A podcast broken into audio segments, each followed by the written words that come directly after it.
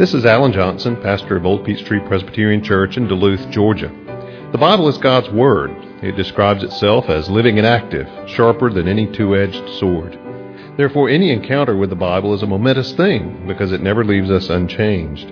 My prayer for you as you hear this message is that the Holy Spirit will use it in your life to inform your mind, to feed your soul, and to help you grow in your faith in Christ. Please take your Bibles and turn with me to the Gospel of Matthew, chapter 10. Maybe saying my Bible won't open to anywhere but Matthew chapter 10, but don't panic, we still have a long way to go. Matthew chapter 10, we're looking this morning at verses 34 through 42. This is the conclusion of one of the discourses that we find in Matthew, one of the distinctives of Matthew's gospel is these several uh, discourses of Jesus, the Sermon on the Mount being one, uh, this address to his disciples, and then others uh, yet to come. And Jesus says in verse 34, Matthew 10, verse 34, Do not think that I have come to bring peace on the earth. I have not come to bring peace, but a sword. For I have come to set a man against his father and a daughter against her mother, and a daughter in law against her mother in law. And a person's enemies will be those of his own household. Whoever loves father or mother more than me is not worthy of me. And whoever loves son or daughter more than me is not worthy of me. And whoever does not take his cross and follow me is not worthy of me. Whoever finds his life will lose it, and whoever loses his life for my sake will find it. Whoever receives you receives me, and whoever receives me receives him who sent me. The one who receives a prophet because he is a prophet will receive a prophet's reward, and the one who receives a righteous person because he is a righteous person will receive a righteous person's reward. And whoever gives one of these little ones even a cup of cold water because he is a disciple Truly I say to you, he will by no means lose his reward. Let's pray. Father, we ask now for your grace as we turn our attention to your word. Lord, we pray that you will open uh, our eyes to the vistas of truth that you have here for us in this passage this morning. We ask it in Jesus' name. Amen.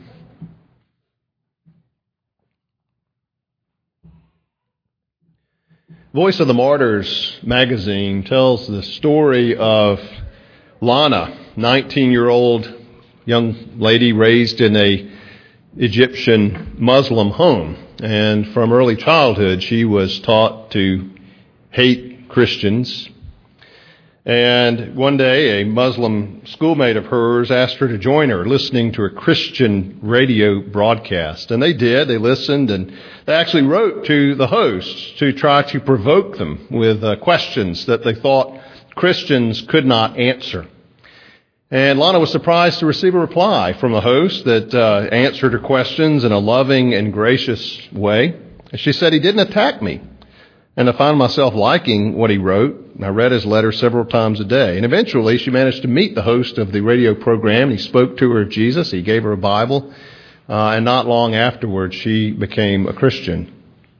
Her family was not pleased, to say the least. His father beat her savagely for the first time ever. She was not allowed to eat with her family because they saw her as an infidel.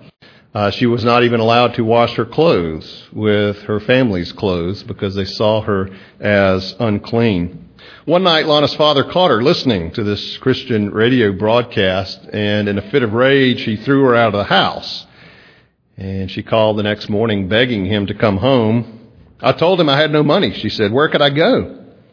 He warned me not to call again. He said his daughter was dead. Well, she had no money, she had no home, so she spent her nights sleeping on trains. And eventually she was able to get a job with a small Christian bookstore. Working there one day, a well dressed man entered the bookstore and asked her if she would step outside to help him, and she did. When she followed him out to the street, he shoved her inside his truck, locked it, closed the door behind her, uh, drove her to the National Security Office where he uh, detained her for three days. The man interrogated her, he demanded to know who baptized her. Lana was a new believer. She had not been baptized and she really didn't even understand baptism. She said, I told him I didn't know what he was talking about. He beat me brutally and even shaved my head. He broke my leg and I fell to the floor. He left her alone for some time, came back to her, asked why she wasn't cooperating. She said, You'll understand once God removes the scales from your eyes. Well, he was enraged with her, and he took her and slammed her head against the wall until she lost consciousness.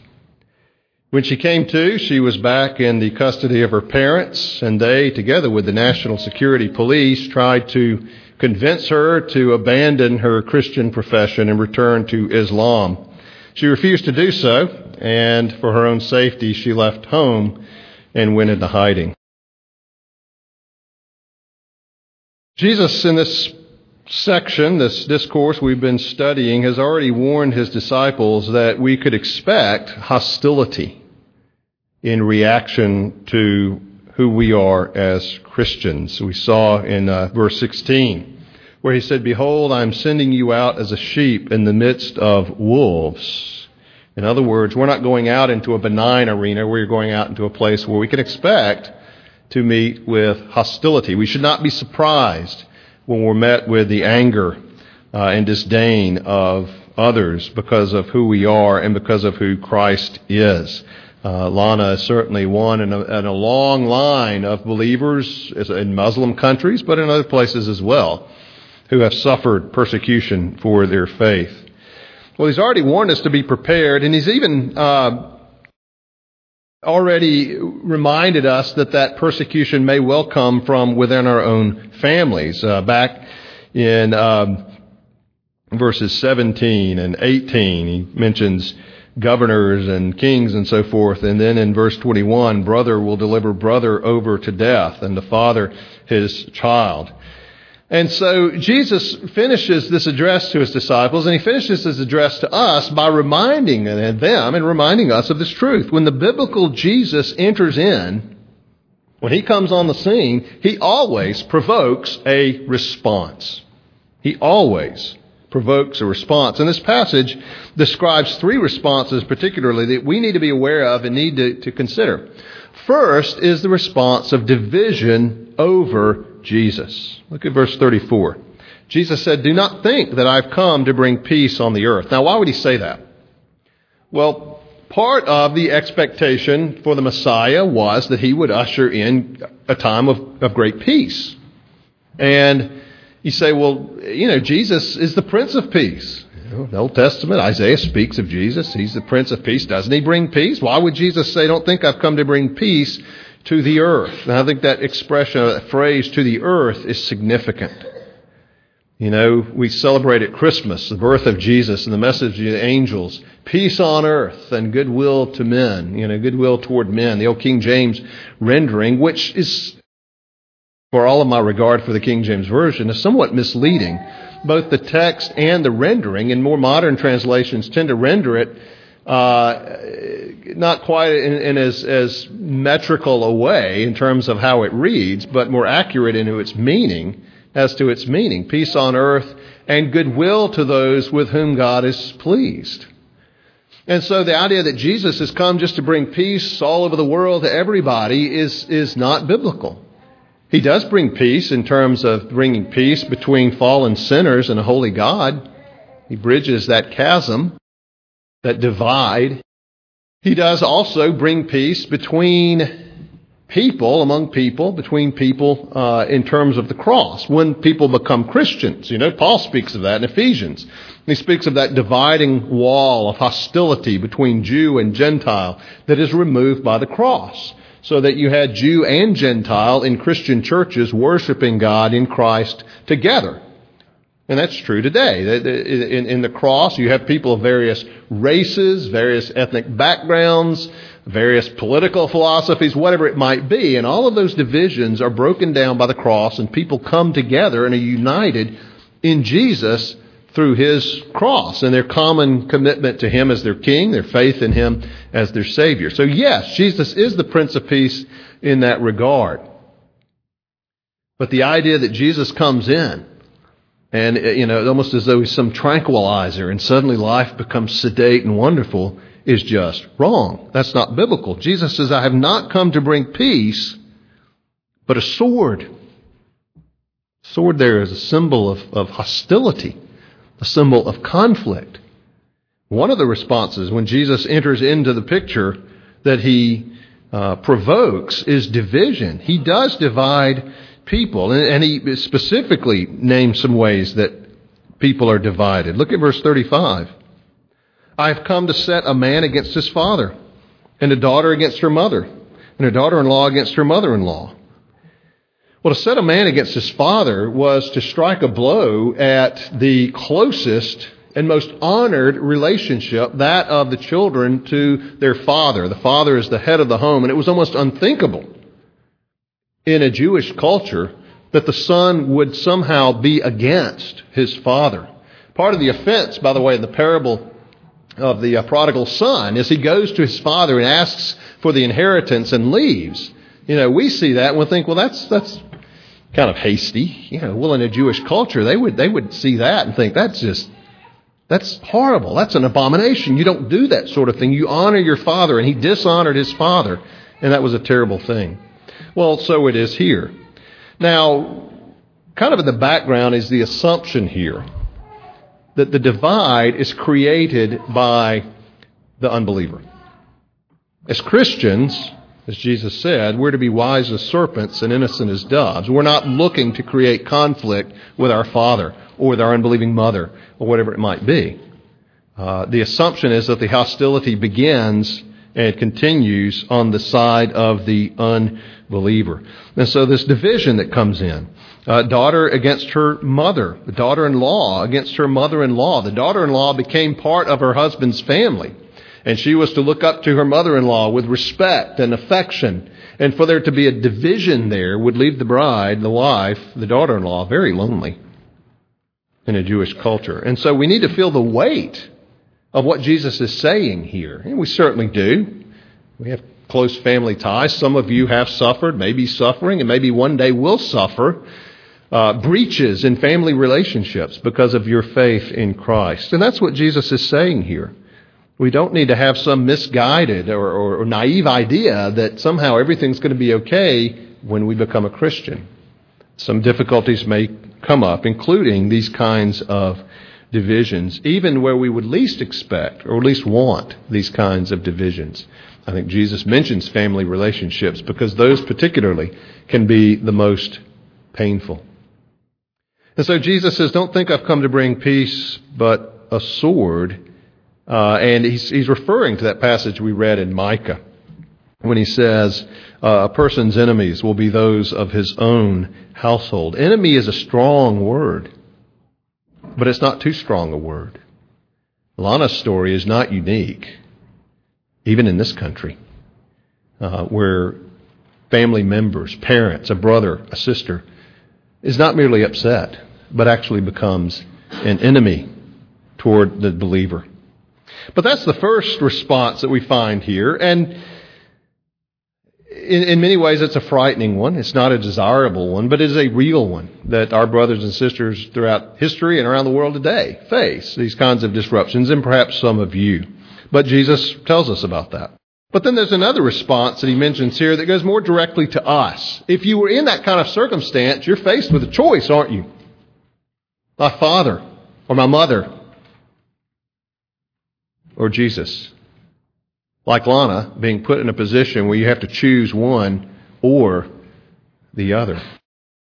Well, Jesus says here that another response that he comes to provoke is that of loyalty toward him. We must be loyal to Jesus over all others. He must have the priority. Look at verse 37. Jesus says, Whoever loves father or mother more than me is not worthy of me. Whoever loves son or daughter more than me is not worthy of me. And, what he's saying here is that the person who actually loves another person, even a close relation like a father or mother or a child, is not fit to be Jesus' disciple. Jesus is the Lord. Jesus comes first. He is of a higher priority even than those closest human relations that we have. Our loyalty is to Him above all. Uh, in another place, just uh, in one of the other Gospels, Luke chapter 14, it's put this way, in very strong terms. Uh, 14, verse uh, 26. Jesus says, If anyone comes to me and does not hate his own father and mother and wife and children and brothers and sisters, yes, even his own life, he cannot be my disciple. That passage has troubled people. Say, well, you know, why does Jesus want me to hate my father? Well, we need to recognize the use of the term. The contrast is, is what it's implying. It's like when in Romans 9 when, when the Lord says, Jacob I love, but Esau I hated. It's not necessarily saying that the Lord feels all kinds of, of loathing and contempt for Esau. It's saying that he has preferred Jacob over him. And that's what Jesus is saying here. And Matthew captures it correctly. The point is not that we're to dishonor the fifth commandment and violate that respect and honor we're to have toward our parents and even love and affection. The point is Christ comes first. Yes, Jesus wants us to love our parents. Yes, Jesus wants us to love our children. But Jesus insists that we love him most. Now, that may not be as harsh as it seems. Because the fact is, husbands, if you love Christ more than your wives, you will love your wives more than you otherwise would. And wives, if you respect and love Christ more than you do your husbands, you will love and respect your husbands more than you otherwise would. And children, if you love Christ more than you love your parents, you will love and respect your parents more than you otherwise would. Because you see, loving Christ first makes us better parents, makes us better children, makes us better brothers and sisters. So loving Christ first means that we'll be able to love one another the way that we should. So this isn't quite as bleak or dire or as, as it may seem. Yes, Christ wants us to love one another as families. But he's acknowledging that in a case where the division comes because of faith in him, we must prefer Christ even over our dearest and closest relations. And Jesus himself taught this and demonstrated this. Remember, his mother and brothers came to him, and the people said, Well, Jesus, your mother and brothers are here. And Jesus says, Who are my mother and brothers? It's the ones who hear my word and do it. Jesus was acknowledging that those who trust in him, those who follow him, those who are his people, his sheep, through faith in him, are closer to him even than physical, fleshly relationships. And there have been no shortage of believers who basically lost their family because of their faith in Christ. But they find a new family, a larger family of those who are fellow brothers and sisters in Christ and who love them and help them and help them address the pain and deal with the pain of having lost their earthly families. So loyalty to Jesus comes even above family. It also comes even above our own life. And Jesus calls us to loyalty. It's over any other human relationship, and it's over even over our life itself. Look at verse 38. Whoever does not take his cross and follow me is not worthy of me. Whoever finds his life will lose it. Whoever loses his life for my sake will find it. When Jesus used that expression, take his cross, we need to recognize that to this point in Matthew's gospel, Jesus has said nothing about his going to the cross. So we tend to make that association of Jesus' crucifixion, but at this point, his disciples really had no notion of that whatever, as far as Jesus was concerned. Now, when Jesus said, take up your cross, they knew exactly what that meant. That meant you had a one way ticket outside the city wall, and you weren't coming back. It meant you were being led out to be crucified by the Romans. So Jesus says, He who does not take his cross and follow me. But that expression, take his cross, meant death. They understood that. Though not necessarily in Jesus' case at this point, they understood it meant to die a death. Whoever does not basically die and follow me is not worthy of me. A willingness to die for Christ is part of being a disciple of Christ. And he, he elaborates further in verse 39 whoever finds his life will lose it. Well, Jesus, I don't want to do that. I want, I want to pursue my life. I want to pursue my agenda. I want to pursue my own happiness and pleasure. Jesus says if you do that, if you live for your life here, you'll lose it. And there are a lot of people who are pursuing their own lives here in this world who will lose it in eternity. But he goes on, whoever to say, whoever loses his life for my sake will find it. Now, certainly for many believers, that has been literal. Uh, and finding eternal life, uh, not because of the merits of being a martyr, but because they died as a martyr because they truly trusted in Jesus. But, but Jesus, I think, is, is more to the point for us, speaking in terms of losing our life in discipleship, in following Christ. The paradox here is that if you live for your own happiness, you're not going to find it. But if you live for Christ, you'll find happiness. That's the paradox. That's what Jesus is talking about here. Whether we want to look at it just in terms of this life and the, the enjoyment of this life, enjoyment is one of those things that is derived indirectly. If we pursue it, we saw this in Ecclesiastes, it's elusive. We come up short, we come up empty. But if we pursue Christ, we find that in our discipleship and following Him, there is enjoyment, there is joy, there is life. But it also points us toward the life to come. The person who turns from Christ and pursues his own life will not have eternal life. He'll be in hell. But the person who follows Christ, dying daily, putting Christ's priorities above his own, and even, even if necessary, dying physically for his sake, will find life in this world and in the world to come.